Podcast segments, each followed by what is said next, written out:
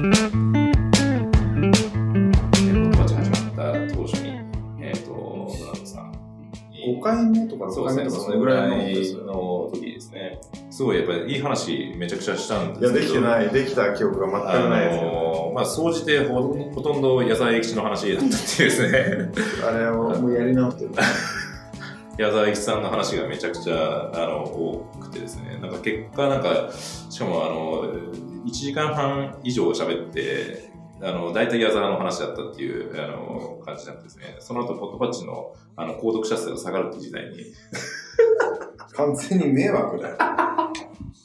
すいません。なりまして。でも今日はね、あのちょっと真面目に真面目に、えっ、と、お話をですね、えっ、と、しようということで、まあなんかあの、ブランドさんが、えっ、と、経済産業省の、えっ、と、とこ行ってデザインの話をした話と、あとは、まあ最近のサンフランシスコ事情と近況をお話しできればなと。近況、は近況報告。い。はい。まああの、その経済産業省の話っていうのはどういう、これは、えーっと、まあ、先週の金曜日にはい、経済産業省がはいオーガナイズしている、はい、えーっと、新規事業創出、プログラムみたいな。えーっと、カンファレンス、はい。コネクト2016っていう、まあ、去年に続き第2回なんですけど。え、まあ、メールが2ヶ月ぐらい前にポッと来て、えで、あの、それをやるにあたって基調講演として、えデザインの話をえしていただきたいと。まあ、僕がデザインの話をどっかで話してるのを聞いた方が、はまあ、連絡が来てですね、ああいう感じの話をもっとたくさんしてほしいっていう。はい。もはい。う時代も変わったなと思って、はい。はい。昔そのさ、シリコンバレーと言ったらさ、まあ、テクノロジースタートアップ、はい投資、エコシステムはい。とかって感じじゃない、はいまあ、イノベーションっていうのがあるけど、はいで、そこにおいて、その、デザインっていうことにフォーカスを当てた話をしてほしいっていうのは、確かに。ね、すごいじ、なんか日本も良くなってきたなっていうか、確かにそうですね。いい時代になったなっていう感じがして、その時代来ましたか？時代が来たと思って、はいそれでもう、もう、あの、デザインの話しかしなかったんですけど、だって普通ブロンドさんに話来ると大体サンフランシスコとシリコンバレーの話ですよね。そうそうそうそう、んじゃなくてデザインの話をしてくださいと。で、あの、結局、結果的に言うと、すごい、それが良かったですっていう反応がえーもう多くて、はい。あの企業の方が、はい。あの、目から鱗が落ちました。えーデザインの重要性がやっと理解できましたみたいなことを、まあ、言ってたんですよ。だからすごい良かった。どどういう話をしたんですか、その中で？うんと、なんだろうな、その、まあ、デザインって、えっ、と、いろんな意味合いがあって、はい。で、まあ、日本でも昔からデザインって言葉は使われるけどもええ、総じて、あの表面的な美しさの表現が多いはい。中で、あの、まあ、アメリカ西海岸を中心として、えっ、と、デザイン的な要素をビジネスの武器にしてる会社が増えてるわけ。そうですね。で、あの、デザインっていう英単語って、はいえっ、と、デザインって普通に書くデザインと、全部大文字でデザインって書くケースがあって、全部大文字で書くと、えっと、広い意味のデザインになるから、ビジネスのデザインとか、うユーザーエクスペリエンスとか、デザイン思考とか、その大きな枠でのデザインという意味になるので、うん。で、それが、あの、今世界で、えっ、と、流行ってるサービス、プロダクト、イノベーティブなものっていうのは、その要素を兼ね備えてるって話をして、その中で、えっ、と、まあ、サービスデザインと UX デザインっていう要素がかなり強い面があって、はい。えっ、と、UX デザインは、あの、まあ、体験をデザインするって、ユーザー体験ってね。はい。で、まあ、昔から、まあ、ユーザーエクスペリエンス重要だって言われてきたけど、最近は、はい。ユーザーエクスペリエンスことが、こそがビジネスになり始めてるんだよね。で、例えば、うんえっ、と、ウバーうんあるじゃないですか。うんで、ウバーって、はい。まあ、あの、まあ、サンフランシスコ発祥のうん。スマホで車を呼んでタクシー代わりに乗るっていうサービスなんだけど、そのユーザー体験があまりにも便利で心地いいってよく知ってると思うけど、はい。素晴らしいので、まあ、人気があって、えっ、と、市場評価額、はい。会社の評価額とか、セブンビリオンって、何分、だから、8兆円くらい。そう、8兆円とかっていうはいとんでもないはい。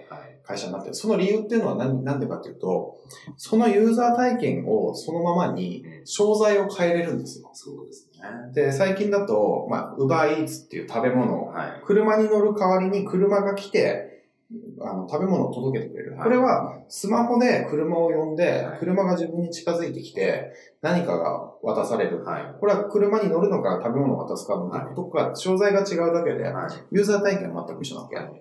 で、アイスクリームもありますし、最近あの、パピーっていうのがあるんだよね。あそうだ子犬、子犬を届けるっていう。えクーパーみたいな。マジっすか？あの、2時間ぐらいに、はいあの、預預かれる。あすげえ。その保健所と組んで、はい。あの、あの、親のいなくなった犬を、えっ、と、ウバーが届けて、2時間とか癒されるんです。すげえ。会社に届けてると。はウーバーパピーズもああるじゃない。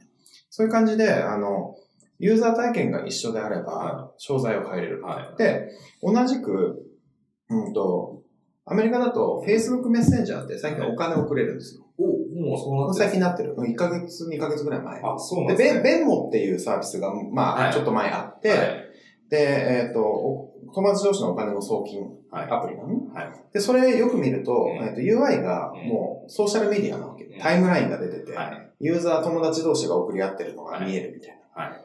で、Facebook もうん、まあ、メッセンジャーで、うんメッセージの次にお金を送る。はいで、そのメッセージを送るのと同時にお金を送るっていうのは、エクスペリエンスが一緒なわけよ。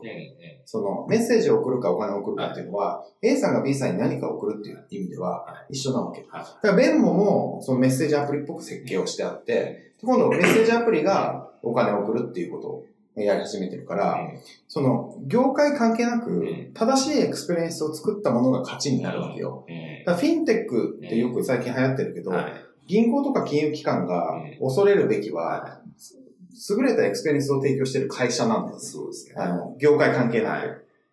優れたエクスペリエンスを提供して、ユーザーがそれをう、んあの、愛してるようなうんサービスモデルをやってる会社っていうのは、どこにでも振れるんだよ。そうですね。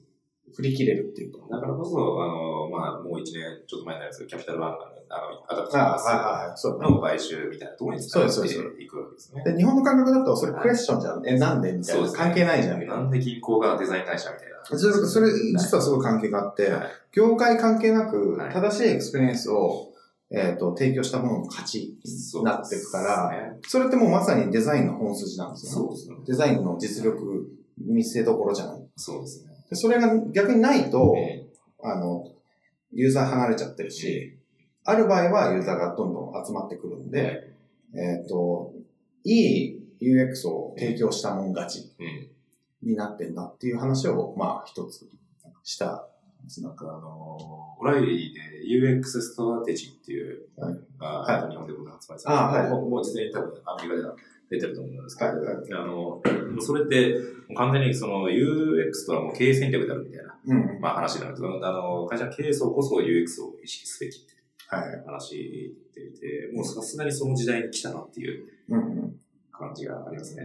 だから、あの、3、4年前に一時期大企業が、うんあの、こぞって UX の部署みたいなのを作れって言ってて、なんか、うんあの、まあ、トップダウンなのか、ちょっとある部署が、こう、UX 部署を立ち上げましたみたいな、うん。流行りましたけど、うん。結局それじゃ何も変わらない。うん。でうん。結局、本当にマネージメント層が、あの、UX を、あの、まあ、意識して考えなきゃいけないフェーズにもうどんどんなっていて、うん。でこれはでもこれずっとでも言ってましたね、前から。うん。うん経営層こそが、まあ、デザインを。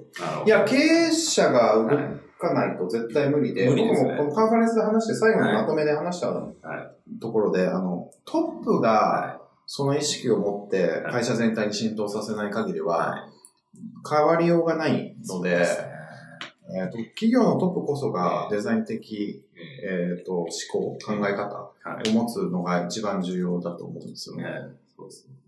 で、サンフランシスコなんかデザインオリエンテッドな CEO が大活躍今してる時代じゃない？ねジャック・ドーシーしかり、Airbnb しかりみたいな。気づいてみたら。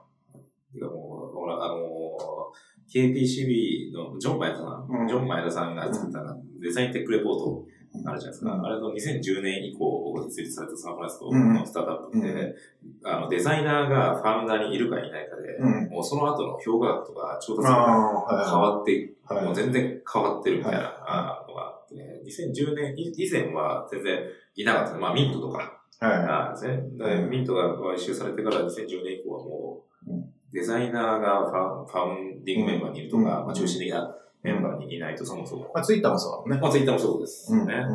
インスタグラムとかもそうだし。ですね。ことごとくそうですね。ねで、オフラインもそうなってくると思いますよ。オンラインものだけじゃなくて。まあ experience の重要性高いんで。そうですね。なんかまあ、僕らはずっとね、日本でそれをあやって、啓蒙活動して啓蒙活動ずっと叩かれ。ね、やって、えーで、まあ、いまだにまだね、そんなに、あのすべての人に理解されてるっていう感じはしないんですけど、でも、なちょっと潮目はね、いや、でも本当に最近は日本に来て会う人、会う人、はい。やっぱりデザインの時代ですよねっていうのは、あの、本当に昔から思ってたのか、はい。もうポットでなのかわからないですけど、それはドヤ顔で言ってる人もいますよね。専務会ね。そうですね。だから僕僕はね、結局、あの5年前に、もう5年ですよ。ブランドさんにもお返してから、うん5年前にサンフランシスコ行って、えー、から、まあ当時、スタートアップがね、ベータの段階からみんな UI に力入れてやってた。サンフランシスコそれスタンダードでしたね。そうですね。うんで、あの時、まあエンジニアも当然足りてなくて、で、ソーシャルゲームバブルみたいな、あで、日本でもエンジニアみんな足りなかったじゃないですか。もうエンジニアの給料が爆裂に上はいがってて、うんでもサンフランシスコは、あの時僕本当にちょっと、えっと、見た時に、デザイナーも足りなくなってたんですよね。ああ、すでに。そう。すでに。デザイナーめっちゃ、あの、UX デザイナーとか UI デザイナーの求人がすごい出てて、あこれは、もう、これは来そうだな、みたいなのを思ってたんですけど、まあ、案の定日本で、ね、あの、今 UI デザイナーも足りない問題がすごいんですよ。ああ。みんな足りてなくて。今日ちょっとあの、お客様の日はい本の会社さんに行って、はい。まあ、あの、とあるプロダクトの UI 改善したいっていう話があって、はい。え、UI って今どなたやられたんですか？は大変申し訳にくいんですが、はい。エンジニアがあ片手までやりましたそうですね。あるあるあるの。あるあるあるあるのパターンですね。結構僕的には衝撃で、サンフランシスコだと逆なので、あの、UI から入って、そうですね。で、技術を後でどうするかっていう、はいそれをどう、どう実現するかっていう、あの、プロセスじゃないですか。はい。あす先に作っちゃって、はい後で UI に悩むんだと思って、はそれって、うん、根は深いぞと思って。そうですね。体験決まってないわけですよね。だからできるそうそうできることベースで作っちゃってるわけですよ。そうそう機能機能から作っちゃうみたいな感じで。なのでこれはもう本当その、それはもう変えていかないといけないし、まあなんか、それができる、えーなんか会社って本当に今、世の中、すごくて、サンフランシスコとかね、まあ僕らが出てるベルリンとかが全然たくさんあるんですけど、うんうん。日本はもう全然見えないっていう感じですね。説明書を読ませる時代じゃないですからね。そうですね。どんなプロダクトも。結局ね、日本であの iPhone が8年前に出た時に絶対 iPhone 売れないよって言われて、で、ガラケーはね、1000万画素でコピーもできて、みたいな、お財布携帯ついてるね、みたいな感じで、もう iPhone は絶対失敗するね、みたいなことを言われてたのが、うん結局、蓋開けてみたら、世界中で一番 iPhone が普及する会社、あの、国になっちゃってるじゃないですか。あ、日本日本が。普及率。普及率、みんな iPhone。あ、そうかそうか。アンドロイドと比べてもが多いもん。そうなんですよ。そう。その政務時間の話。政治家、政治家になりいや、そのイベントで、あの、はい楽屋はい。で喋る前に待ってたら、その政務次官が来られて、あの、この度は、あの、経済産業省の、えっ、と、スピーチしていただくことになってありがとうございますみたいな、そう、大偉い様が来られて、で、あの時間限られてる中で、あの、なんか、座談、座談会みたいなのを楽屋でさせてもらって、で、サンフランシスコでデザイン会社、あの、やってるんですよっていう話をしたら、やっぱこれからデザインの時代だね。日本のプロダクトも、物はいい、ものづくりとしては素晴らしいけれども、といまいち世界的に活躍できてないのは、デザイン性が足りないんだよねって。で、僕も昔はガラケー使ってたけど、やっぱり iPhone 出てきたら、もうこのデザイン性の素晴らしさに、もう iPhone に変えちゃったもんね。で、ポケットから出したのが Android だったって。もう突っ込みにくいよ。いや、あのボケとしては最高に面白かった。最後面白いですね。でもこれはこそこまでめっちゃ振りをためて、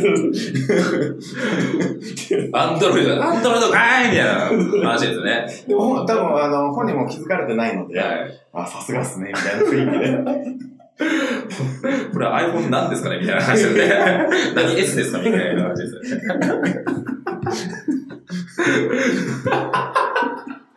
結局、ブランドさんとこの話になっちゃうけど、こういう。いや、間違いない話ですよ。いやだから iPhone も Android もはい、そういう心地よい体験をね、素晴らしい使いやすさを提供してるっていう意味では、もうガラケーは叶わないっていう、はいそのスマホのはい。UI、UX の素晴らしさが、あの、えお偉い政務次官の心も掴んだっていう、まあそうですね。まあ例かな。なんか最近あの、うち、新卒の採用で、なんかセミナーをやるっていうので、なんか、あの、コンサルに行くような、えっ、と、を、もうノリがデザイン会社に入れれないかって言って、うん。あのなぜ、なぜ今はキンゼやアクセンチャーはデザインファームを買収するのかってうん、うん。これ僕、あの、もう、あの、やったわけですよ。うん、うん。ななんでだと思います？理由ですか？あれ、競合潰しじゃないですか？あー、今日もやってきてるからと思う。はいはいはい。あ、だし、あれか、あのー他の競合がそのデザイン会社に仕事を依頼する前に囲っちゃうかみたいなはい。のもありますね。うんあの、ルナって本当知ってたんですか僕よく知ってますよ。あれ、10年以上前から知ってた。もう長い会社ですよね。長い長い長い。そうですねはい割と有有まあ、有名な会社。有名有名。ってはいはなんかその、ママッキンゼに買われてから、その後の話とかって聞いたりします？い。いや、オフィスは遊びに行ったりして普通にそのままだけどね。あ、そのままなんですね。その今んとこね、見た感じそのままですけどね。特にどうなってるか。まあ、株主がマッキンゼになって、まあ、当然そこの仕事はあるだろうけど、まだそこまでなんか、変わった感じじゃないんですかね。あのー、会社にいるよね。うんそのアバダプティブパスは、あらかんで張り込んだんですよね。はなうん、だし、はいポットスタディオとかももうないし、いはいはい。もう組み込まれてる、そのはい人材として、人材獲得の方法として組み込まれてるケースと、はいそのまま独立して、はい。フィヨルドとかもまだ独立して動いてるああ、から、そうですね。ヒロトはそうですね。ケースバイケースだと思うんですけど。はい。ここれ、それね、ハコードアイデアをうん、株式取得。これ、これ、個人的にどうだったんですか？いや、すごい、あの、いいな、いいニュースだなと。まあ、日本の会社うん。がアイデアに、ね、いや、これティムと話してたんだけどさ、はいはいうちのティムとさ、はい、あ、そうそう、ね、あの、いやティム、ティム・ブラウンか、ティティム・ワグナーか。ム・ワーグナーかっていうまあう。ちのティム・ワグナーと話してたんだけど、はアイデオ側から見ると、はあれだよねっていう。あの、そろそろリタイアだよね。まあ、そうっすね。あの、キャッシュア、キャッシュアウトって言うんですけど、まあ、俺たちも結構もう頑張って年だしう、んそろそろお金、儲けようかっていうのはあるとは思いますけどね。とも言えないところですね。あの、わかんないわかんないけどね。そうですね。でもこれはいい動きだと思いますよあの、世の中に対しての。そうですね。これで、あの、まあ、もううちの会社はもう少なからずいろいろ、はい。あの、周りからのそうですね。ご連絡っていうのをすごいいただいておりまして、この件に関して、そうですよね。どうにかしてもらえませんかっていう相談はよく受けてるんですけど。もうまさか、いや、本当ちょっと目を疑う感じでしたもんね。え、白報堂みたいな感じでしたもんね。でもちょこちょこ来てたのは知ってたんで、はいはい。あの、それずいぶん前から。ですよね。まあ関係、関係は古いですね、相そう当。そうそうあの、白報堂と。で、白報堂の、あの、メンバーもアイデオにね、入社してたりしますもんね。そうそうそう。なので、まあ、相当関係は古いですよね。あの、ゲリラ的になってきてんだよね、最近、はいその、バトルが。はいはいはいはい。え、ここが出て、え、こ、こんな会社がうんライバルになるのっていうのが、え、グッドパッチがライバルになるのって言ってたからね。とある代理店さんがね。ああ、そっか。でもそうですよね。そうゲリラって、そう、本当になんか、うん広告代理店の敵はもう広告代理店じゃなくじゃあ、なくなっってきてるっていう話ですね。そうそうそうそうそうですね。で経営コンサルの敵は経営コンサルじゃなくなってきて、で、な何になってるかっていうと、そのデザインファンクションとか、えっ、と、イノベーションファクトリー的なファンクションを持ってるところ同士のぶつかり合いになってくるんはい。だよね。そうですね。そこの戦いになり始めてるから、あの、もともとそこだけでやってきたうちの会社は見ててすげえ面白いなと思って。ずっとやってもね、もうずっと長いことやってますもん12年やってるんでねやっと時代が追いついてきたが。みたいな感じですよね。ずっと、それは俺もサンフランシスコで働いてる時から、まあ、当然ね、 btrax の仕事を間近で見てるわけなんで。いやでも、はいなんていうか、これ真面目な本当に話になっちゃうけど、はい自分の信じてることを続けるの重要だなと思いますね。イーロン・マスクしかり、スティーブ・ジョブズしかりだと思うけど、そね。その、なんか未来を見て、ビジョンを持って頑張ってる時っていうのは、そこにたどり着くまでは、絶対逆風しかないと思うんですよ。そうですね。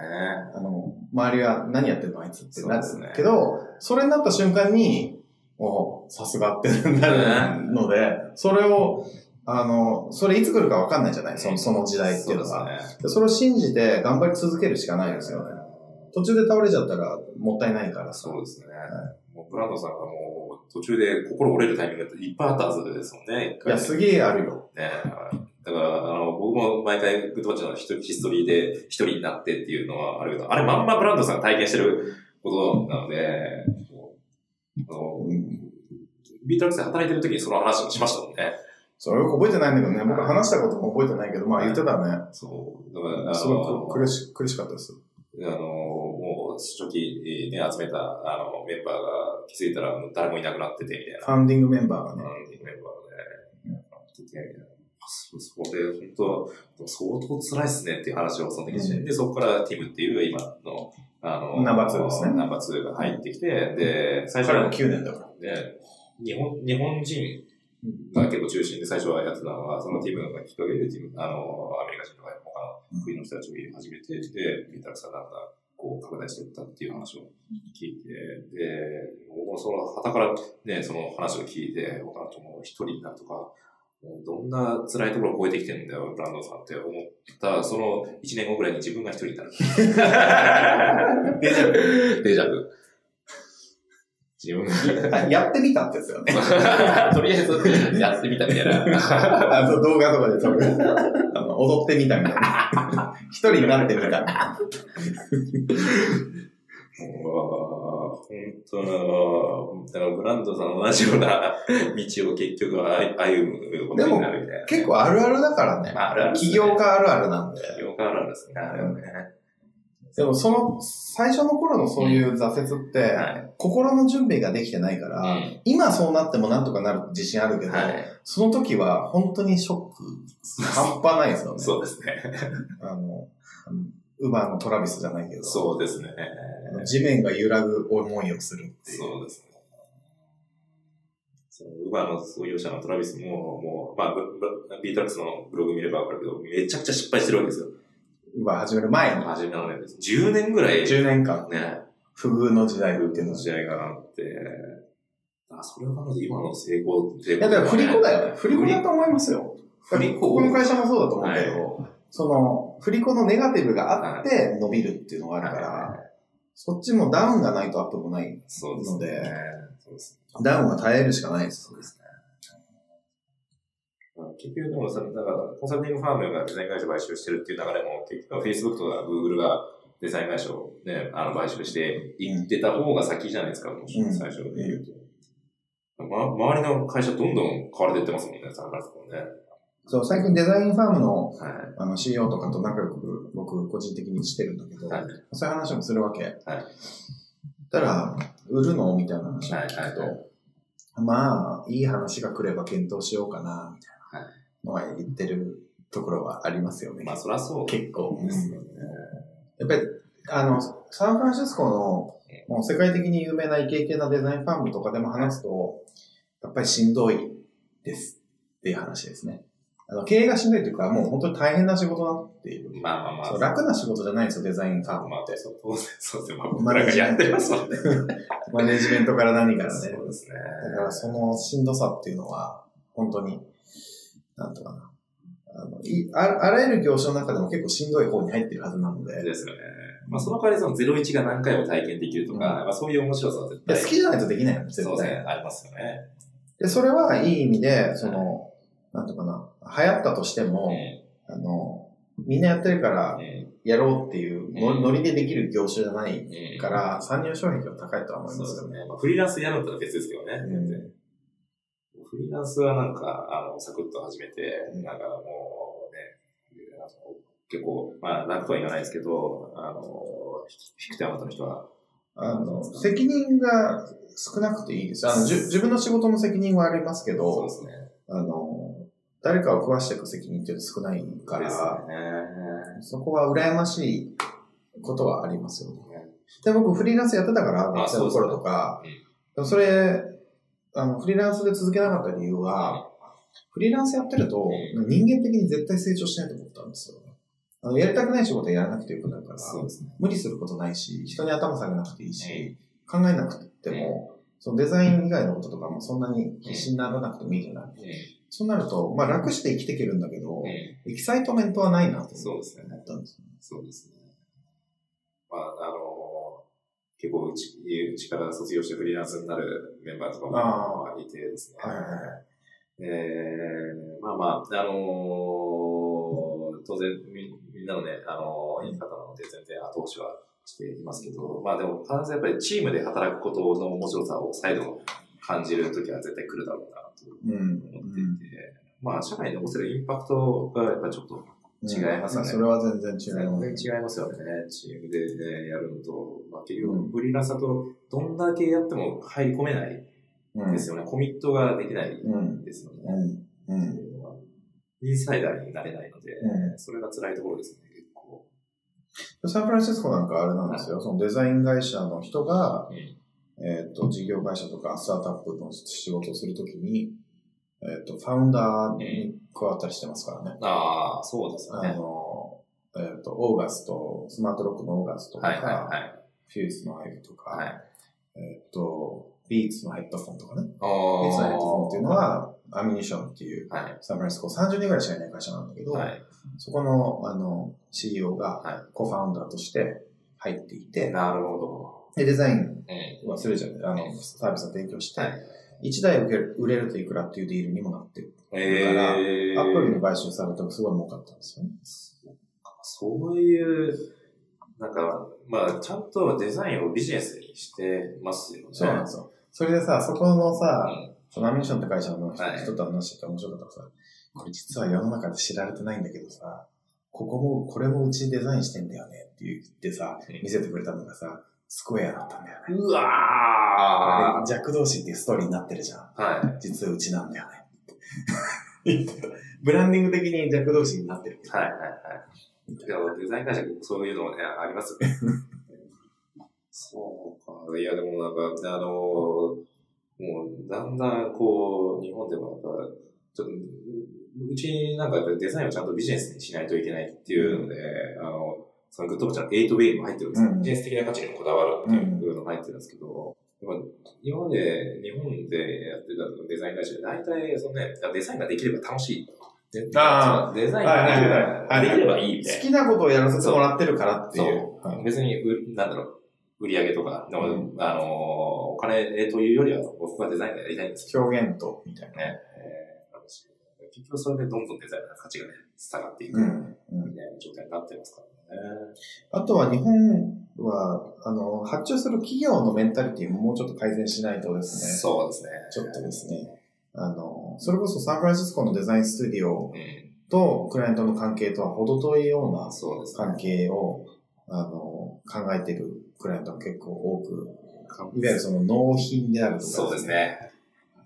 その発注、研修とかなんかあるじゃないですか。はいあの、文化、小習慣はですね、デザイン、今の時代のデザイン会社に向いてないんですね。そうですね。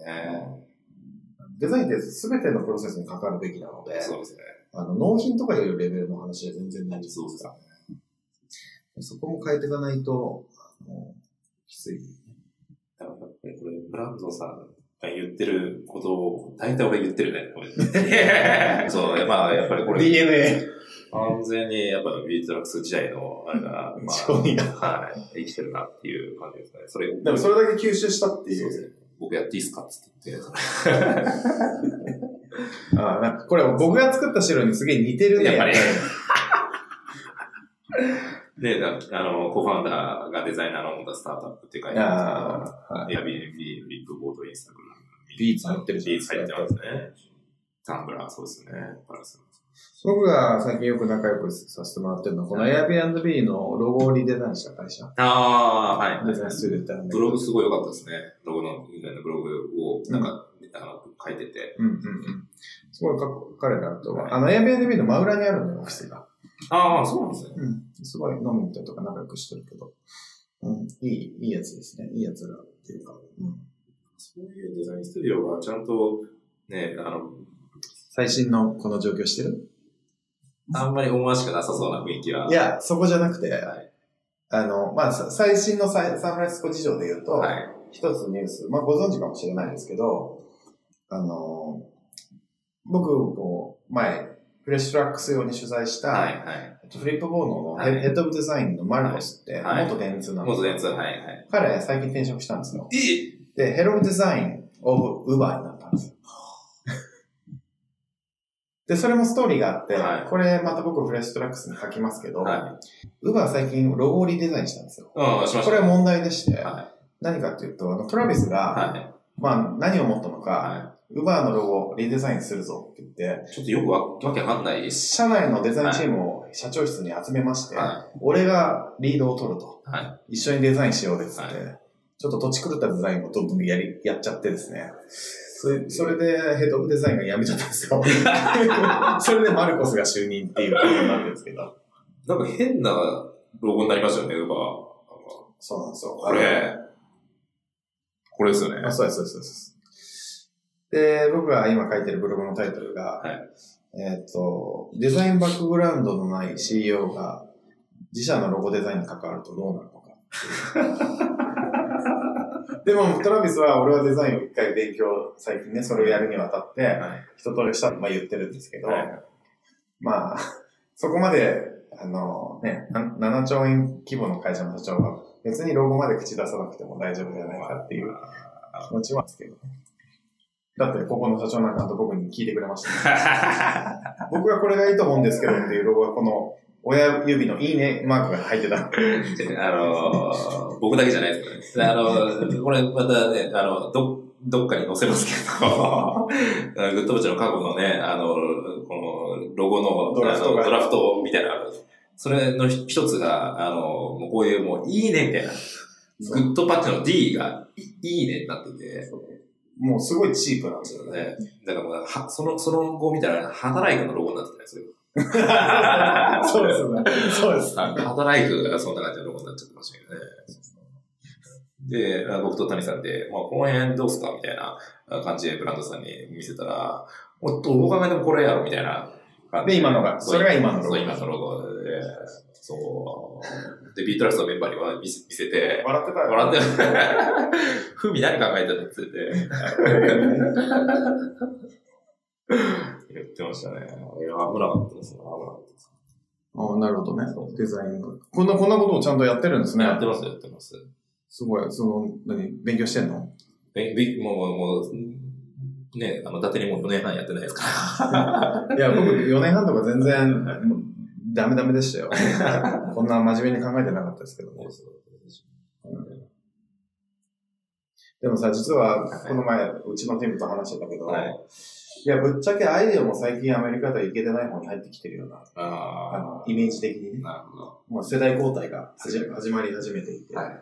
もう次のあのデザインファームとか、はいデザイン会社のあるべき姿っていうのは、もうアイデア、アイデアじゃないかなっていう雰囲気ね。次ありますでも、だってアイデアもフロックも同じような感じじゃないですか、もうそうなると。まあ、フロックはもともとちょっとトラディショナルになり始めてたそうそうですねのがあるんで、だから次どこが出てくるんだろうなっていう状態に今なってる。ああ、じゃあそこはまだ、まだ未開なんだけど次のいわゆるデザイン会社のあるべき姿の、はい。そのもロールモデルになる会社がどこになるかっていうのはすごく興味があります。そうですね。まあでも、あアイデアもこれでね、あの、報道に30%って、よくよくは半分を取られるような規約になってるじゃないですか。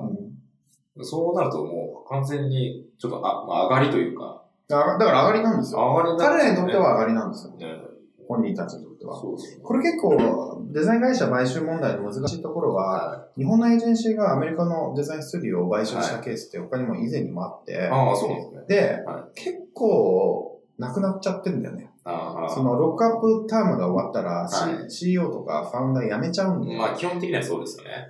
でそうなると、スタートアップと違って、プロダクトが残らない場合は、は消滅してしまうっていうケースもあってい。、そうですね。それは悲しすぎますよ。そうですね。スタートアップはね、プロダクトが残り続けて、それがあの成長していくっていうのはありますけど。そうなんだよ。なかなか難しい世界ではあるけども、世の中に与えられるインパクトもでかいですけどね。まあ、そうですね。だからうちはもう今回調達したので、うん。バイアウトの選択肢がなくなったんですよ。ああ、そうなんだ。はい。規模的に？規模的に。もうそんな金額でデザイン会社を買うなんてありえないです。日本って、そんなんだ。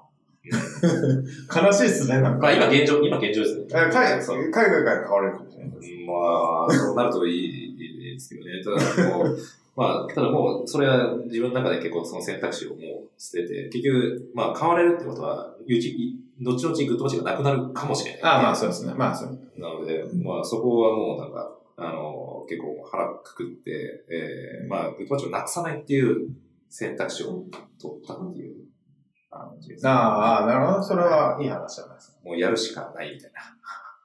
なるほど。うちも買収の話とかちょこちょこ。でありそうですよね、普通にね。でも僕は、僕はあれですが、まだ100%株主なんで、まあそうですよね。まだ売らないぞって感じですね。でもなんかサンフランシスコでこんな長いこと、なんかそのデザイン会社をちょっとやれてるって、なかなか難しいよね。難しいというかちょっとまあ、いろんな外的要因というか、家賃とか人件費とか、いろんなものが多分、日本と比べて全然難しさのレベルが段違いなんですよ。サンフランシスコでやるっていうのは。サンフランシスコは難しすぎますよ、ビジネスやるのって、え世界で一番やりにくいかもしれない。競争がね、えねえ。当然、人材の競争も違う。もう、労働マーケットっていうか、その、あの、人材マーいケットはね。や日本と、まあ、サンフランシスコ、シリコンバレーで、今、その、例えば給料の差で一番でかいのはデザイナーになってきてるから。で、そうですよね。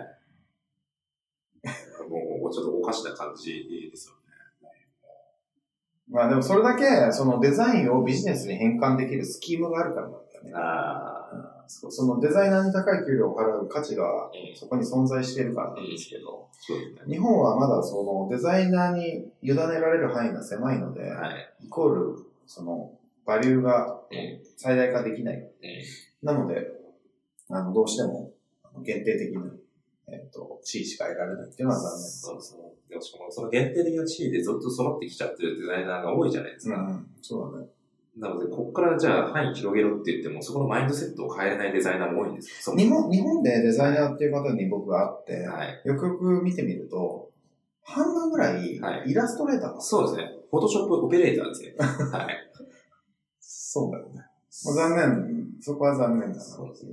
だからそこが結構圧倒的にちゃんと違うところで、今まですずっと長年限定的な仕事をやってた人に、うんじゃあ範囲広げて体験のデザインしようぜって言っても、そのマインドセットなかなか変えれないんですよ。体験のデザインするのは、はいデザイナー、日本で言うとデザイナーの方がやりにくいかも。そうですね、もう。あまりそこにはまり込んじゃって、ビジュアルにはまり込んじゃってると、そうですね。そこ一回抜かなきゃいけないんだよそうですね。難しいかも。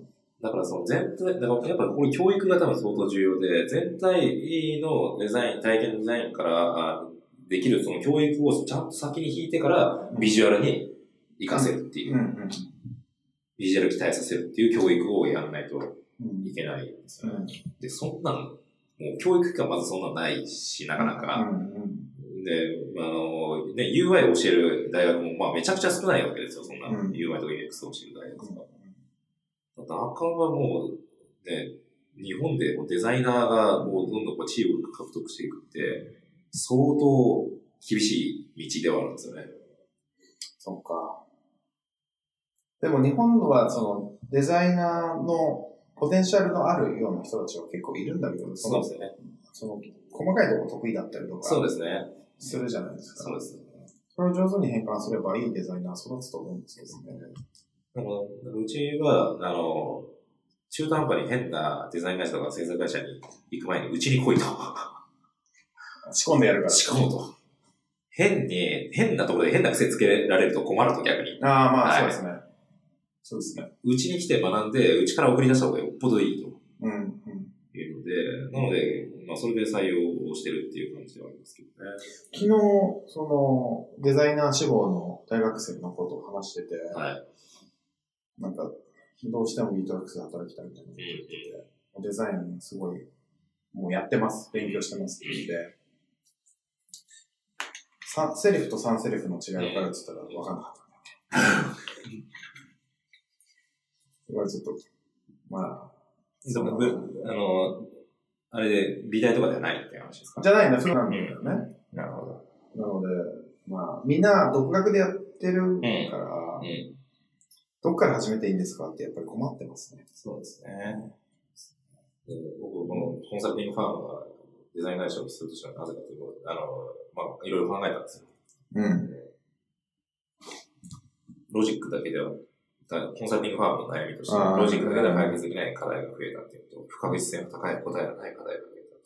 あと、企業は経営層の戦略だけではなく、事業とユーザーのエンゲージメントについての確率が多かった。うん。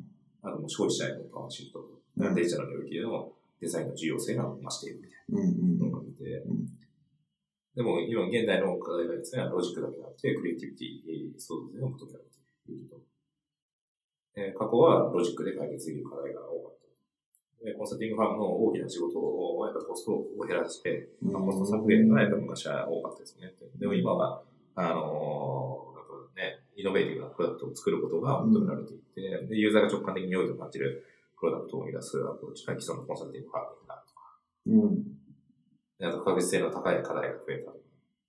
これって、はいあの、実は、はいその、ロジックじゃないわけではないんですけど、はいあの、多分、既存のコンサルファームって、今までのうんあの判例、事例をもとに、そうですね。えっ、と、確率論で、はいうん可能性をみあの導き出して、はい。あの、戦略を立てると思うんですけど、デザイン的考え方っていうのは、未来を想定して、んそこから backtrack する形で、はい。はいあの、ソリューションの設計を考えていくので、うん過去から導き出すか、未来から導き出すかの差が、まああるんだと思うんですよね。で未来を見れる人を必要としてるんだと思そうんですすね。これいいこと言いましたね。ね。いやいや本当そう、本当そう思いますね。で、まあ、当然、そのこの未来って誰もわからないし、不確実性が高いんですけど。でもそれは、あの、むやみやたらうん、に、あの、未来ホバーボードできるよねとかいうことじゃなくてで、すよね。本当に要素要素っていうのが結構あって、そのヒントになる、はいあのテクノロジーだとか、はい。世の中の動きとかっていうのはあるじゃないですか。ですよね。それをもとに想定できるものはある。確実に来る未来はありますもんね。例えば日本だったらもう、あの、少子高絶対もう待ってるわけ。もう確実にその未来はいはもう絶対100%来るっていううん状態になってる。それはもう変わらない。あとはあれだよね。意外と、その、コグニティブサイエンスとか、はいポジティブサイコロジーとか、その人間とはっていうのを。追求するのも重要で、ですね。既存のコンサルだとそこを入り込んでない、ねいわゆる user oriented な考え方っていうのは、まあ、おざなりになってるかもしれないですすね。。まあ、その、それも、えっ、と、なんか考えたとなんでかっていうと、コンサルティングファームっていうのは対経営層うん。に対しての、うんまあ、そのプロフェッショナルというか、うん対経営層の知見のプロフェッショナルで、もデザイン会社は対ユーザーに対しての知見のプロフェッショナルと。うん。そもそも向いてるところがもう最初から違ってうん。いて、で、コンサルティングファームに、じゃあ今からもうユーザーを見てって言っても、うんなかなか見えないですよね。まあ、上からまあ目線になっちゃってる。そうですね。上から目線になってるし、もうずーっと長らく対経営層と、あの、仕事をしてきて、ゆコンサルティングファームにとってのユーザーは、マネージメント層じゃないですか。か。でも、コンサあのデザイン会社の対ユーザーっていうのは、もう本当に一般大衆で、マスとか、うんもうどこにでもいる人たちうんですよね。で、そういう人たちの感覚って、もうコンサルティングファームの人たちでもうわからないうん。うん。じゃないですか。でもこれ、この話はすごく重要で、デザイン会社として、さっきふみが言ってた、はそのビジネスとしてバリューを出すには、はコンサルファームから学べることが結構あるんめちゃくですよね。ちゃあるんですね。どうやって、あの、お金を生み出すかとか、どうやって仕事をマネージして回していくかとか、どうクライアントにバリューを提供する、できるかっていうのは、結構、あの、重要だったりしますよね。だからまあ、組むメリットはあるけど、いや、学ぶ、それこそ、はいまあ、盗んだ方がいいと思いますね。すねコンサルファームの仕事の回し方とか。そうですよね。だから、あの、まあ、どうどうしてもコンサルティングファームの方が大きくて、デザイン会社の方が小さくて、それを、まあ、買う、デザイン会社を買うみたいな構図になると、まあね、本来だったら、なんか、アイデオとかデザイン会社がコンサルティングファームを買うみたいな 構図があってもよかったかもな、みたいな。それは、まだ残念ながらできてないのは、多分、お客さんの予算の組み方が、どうしてもコンサルファームだと大きな予算組んで、デザインね。デザインファームには予算がちっちゃいから、収益が違う。売上的に、そうですコンサルの方が大きな売上が立っちゃってる。ですよねなんですかね。いや、変わりますよ。変わります、変わります。変えていかないといけないっていう感じですよね。わります、変わります。絶対的に。僕らは変えないといけないっていう感じですね。で、俺は去年 UA クランチに、ああ南波さんね時にもう、南波さんの口から、もう UI、UX ドリブンですと。ああ、はいはこれは。結構、なんか、あの、僕らあの業界からすると、南波さんに言わせたみたいな。結構お金払ったんでしょ？金金払って言ってください。あの、D、DNA とうちの主催のイベントなんで。はい言った、言ってもらえるように、なんか、あの、AKB って一言言ったらいくらもらえるみたいな。そういう、そういうディールじゃなかった。そういうディールじゃないですか UI って言ったらいくらっていう、そういうディールじゃない。全然そういうディールじゃないです。そう、だから結構ね、あの、良かったですけどね。もう、成功してる会社は経営トップがデザイン戦略で深くコミットしてる。まあ、全くさっきブランドさんが言ったことと、一緒のことを思ってる。うんこんな感じですね。うんもうブランドさんの、あれから、ものに影響を受けてるでしょ、いや、嬉しいですね。いや、こういう人をどんどん増やすことが一番重要だと思うんですよね。そうですね。あの、イエス・キリストとしては。信者を増やすしかない。これ、だそのうちあの、隠れキリシタンみたいになって 踏み絵させて踏み絵させて、お前のかみたいな。俺の名前言ってみろ。それそれはジャギですけどね。ここで、ここに来て、あの、もう北東、お北東の県なんでですね。もうなんか、あの、時間もあれなので、最近の近況を、あ、近況がちょっと面白い出来事がありまして、ああ、久しぶりにスタートアップっぽいなっていうことがありました。はい。うちあの D ハウスでコワーキングちょっとあーそう地元でやってるんですけど、はい。あの地元のスタートアップも入れてるのね。ああ、そうなんですね。地元のスタートアップも入れてて、はいで、ちょっと個室をはい。あの地元のスタートアップに、はいあの立ち上げたスタートアップに貸してて、は2週間で4逃げしたんだよね。2週間で、はいあの会社が潰れて、は多分あの期待してたファンデファンドレイズができなかったと思うんだけど。従従業員も、はいあのクビになっちゃって、そのまま。そのまま。で、あの、あの、こういうモニターとか置きっぱでさ、出てっちゃってさ、で、もらったお金の小切手もさ、あの銀行に入れたらさ、あのバウンスっていう残はい高、はいはい。不当たりみたいになっちゃってさ、はそれで、もうふざけんな、みたいな思ってさ、出たらさ、メールが来たの。はい。あの、物取りに行くっつって。払わんかいね。置き、置きっぱなしになってるあのシネマディスプレイ取りに来るって言うから、いやいや、ふざけんなって言って、あの、いや、家賃払ってくれれば渡せよって言ったら、いや、あれは僕の私物だ。ポリス呼ぶぞって書いてあって、いや、いやいやいや、呼んでもいいけど、お前が、お前が捕まるよね。っていう事件が。まあ、あ何が言いたかったかというと、その、景気がものすごいいいと言われてたスタートアップが、そろそろ来ましたね。揺れ始めてる香りがしてるなっていうのを、直々直に感じた部分がある。だってもう、まあ、もう今日本でも結構ね、あの、書かれてますね。シリコンバレー、バ,、まあ、バブルというか、あそこらここらで少しずつほころびみたいなものが、見え始めました。あの、ツイッターレイオフしたりとか、はい、そうですね。まあ、 Evernote の結構いろいろいざこざがあったりそうですよね。ドロップボックスもなんかその話聞きました。ドロップボックスね、うちのオフィスから窓から見える見えるね。まあ、まあ、少しずつ。まあ、僕としては、うんあの、サービス業で投資を受けてないから、はい。ありがたいんだけどね、そうなってくれた方が、はい市場がちょっと冷えてくれた方が、はい人材獲得とかコストが下がるんで、そうですね。もうちょっと我慢して待ってますけどね。そうですもう少しいかないかな。いや、だんだんちょっと来ましたね、そこら辺の雰囲気が。で、今、なんか、本当この数ヶ月、わけのわからない株安に、なんか見舞われていて、日本も？日本も、うん、そうですね。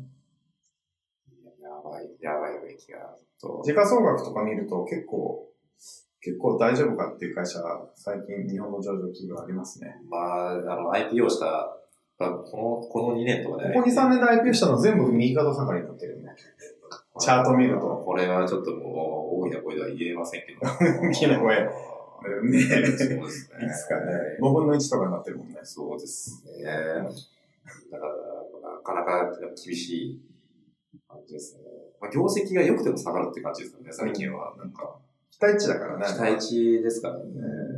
でもそれに振り回されるのもなかなか辛いところはありますよね。上場ゴールはやめた方がいいよ。まあ、上場ゴールはしないですよ。上場スタートですよ。ありがとう、東証。センテンススピード確か大事です。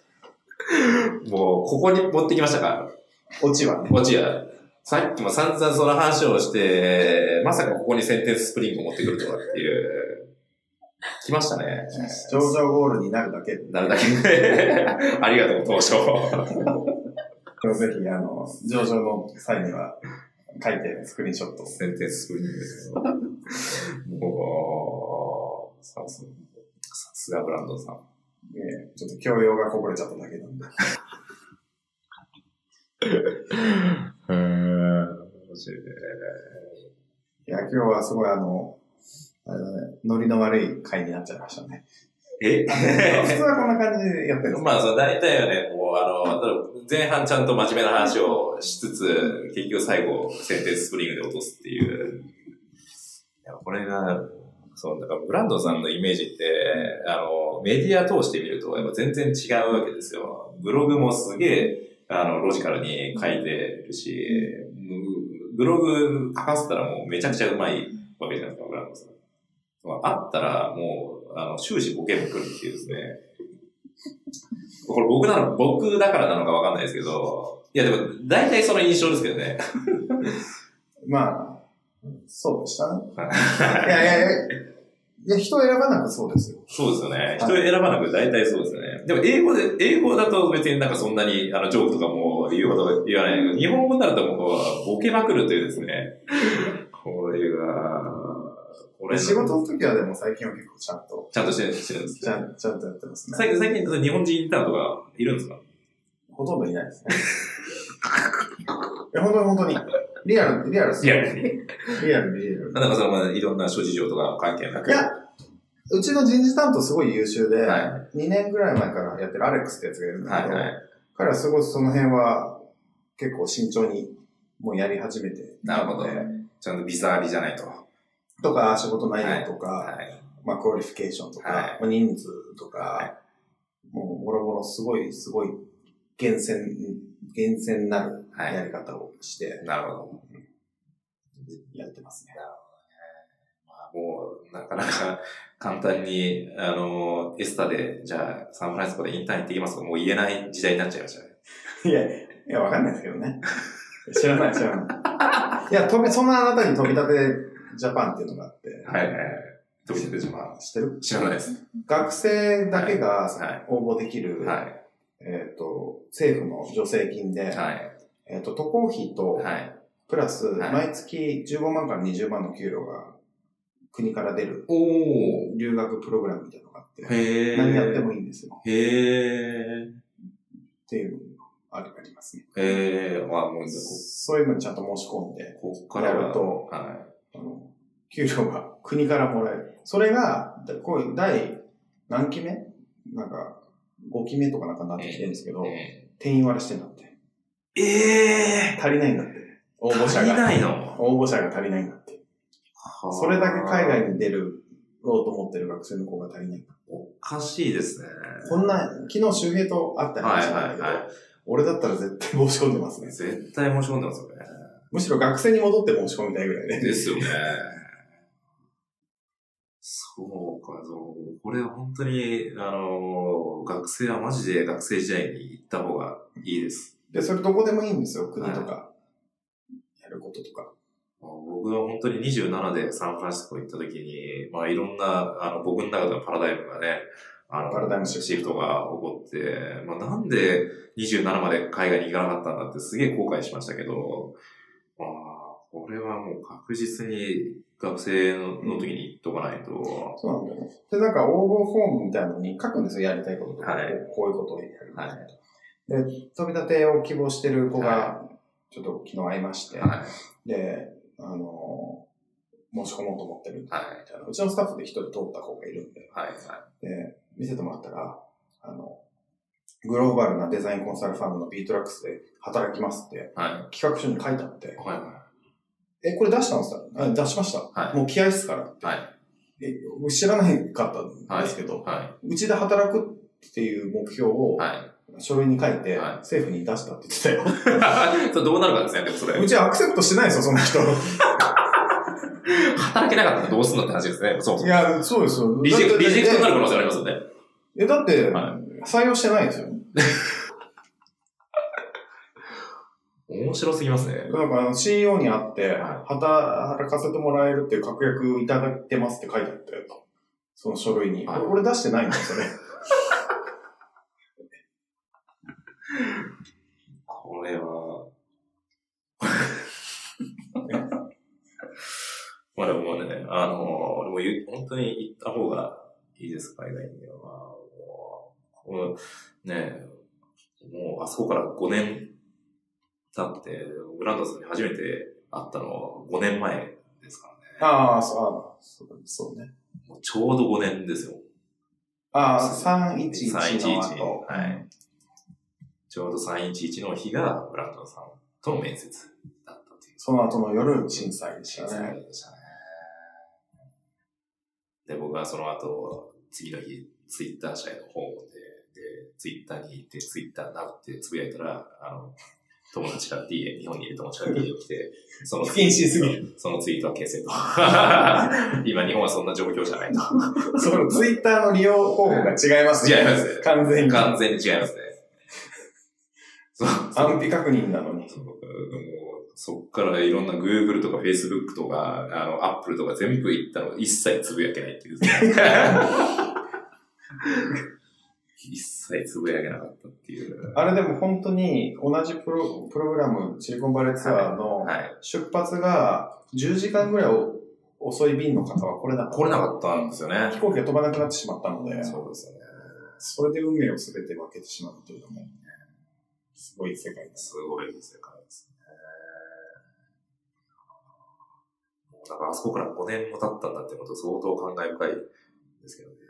全然5年経ったら気持ちがしない。しないですよね全然しないです。もうなんかつい、ついこの間な、ついこの間な 感じですよね。僕なんかも自分の会社が12年目とか全然信じられない。全然経ってない感じがして、いつの間にとか。そう、だって、あの、ビビートボックスにいた時に、ちょうど、え、6年、え、7年か8年とかの、周年みたいな。やってましたよね。うん、そうそうそうそう。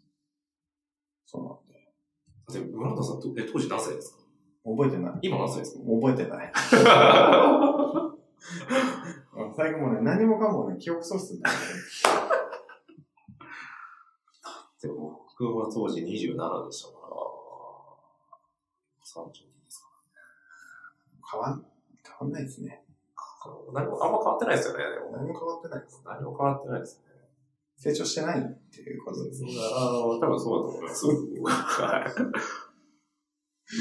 なんか、あの、最近、こう、社員の僕に対する、えっ、と、なんか、あの、接し方はだいぶ変わったと思います。それは寂しいね。そうですね。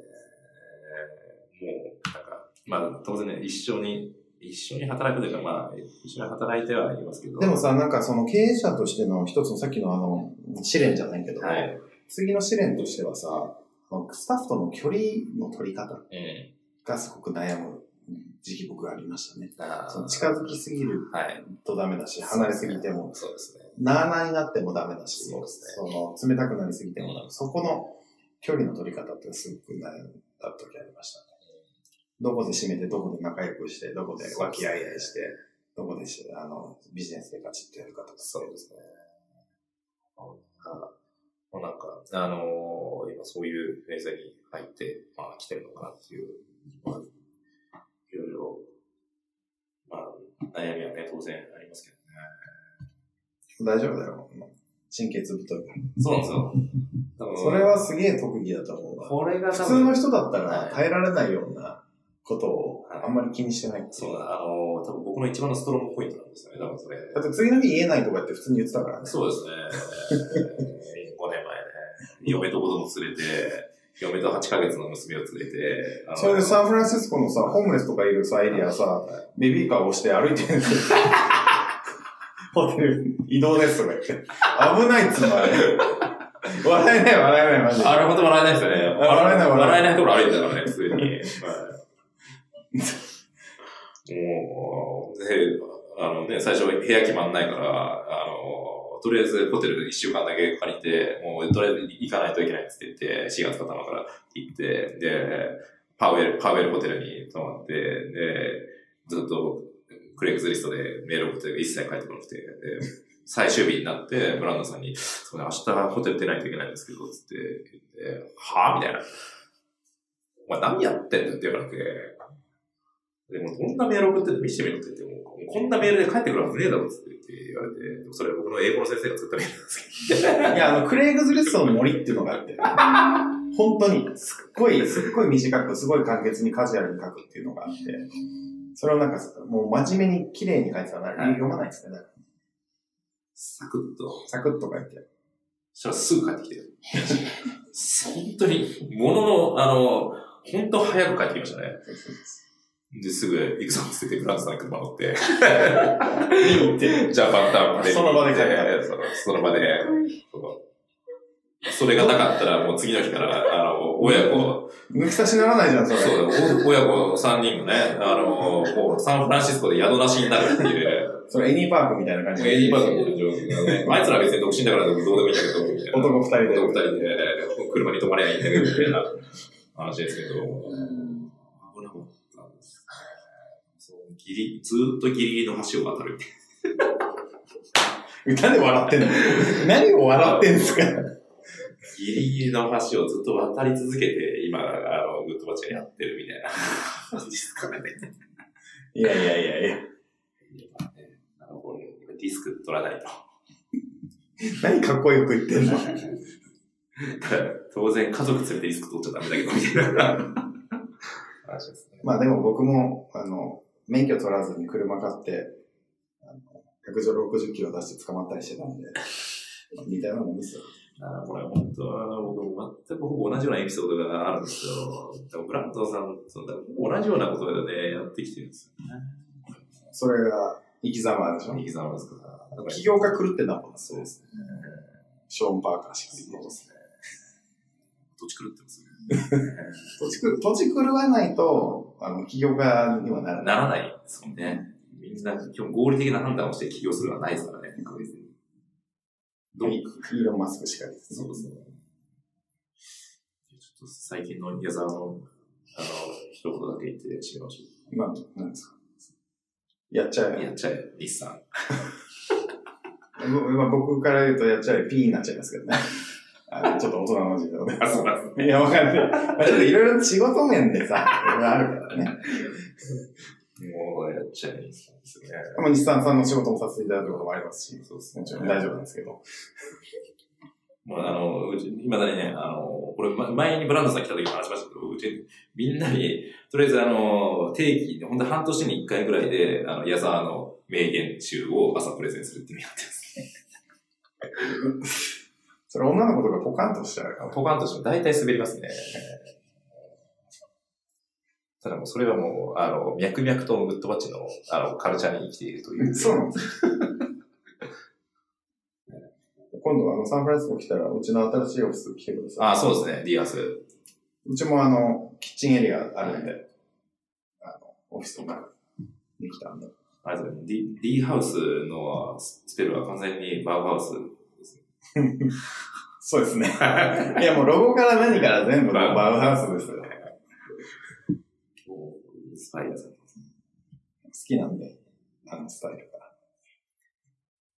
あれぜひベルリンにも遊びに。そうっすね。はい。あの、あの、飛行機乗れるお金ができたら。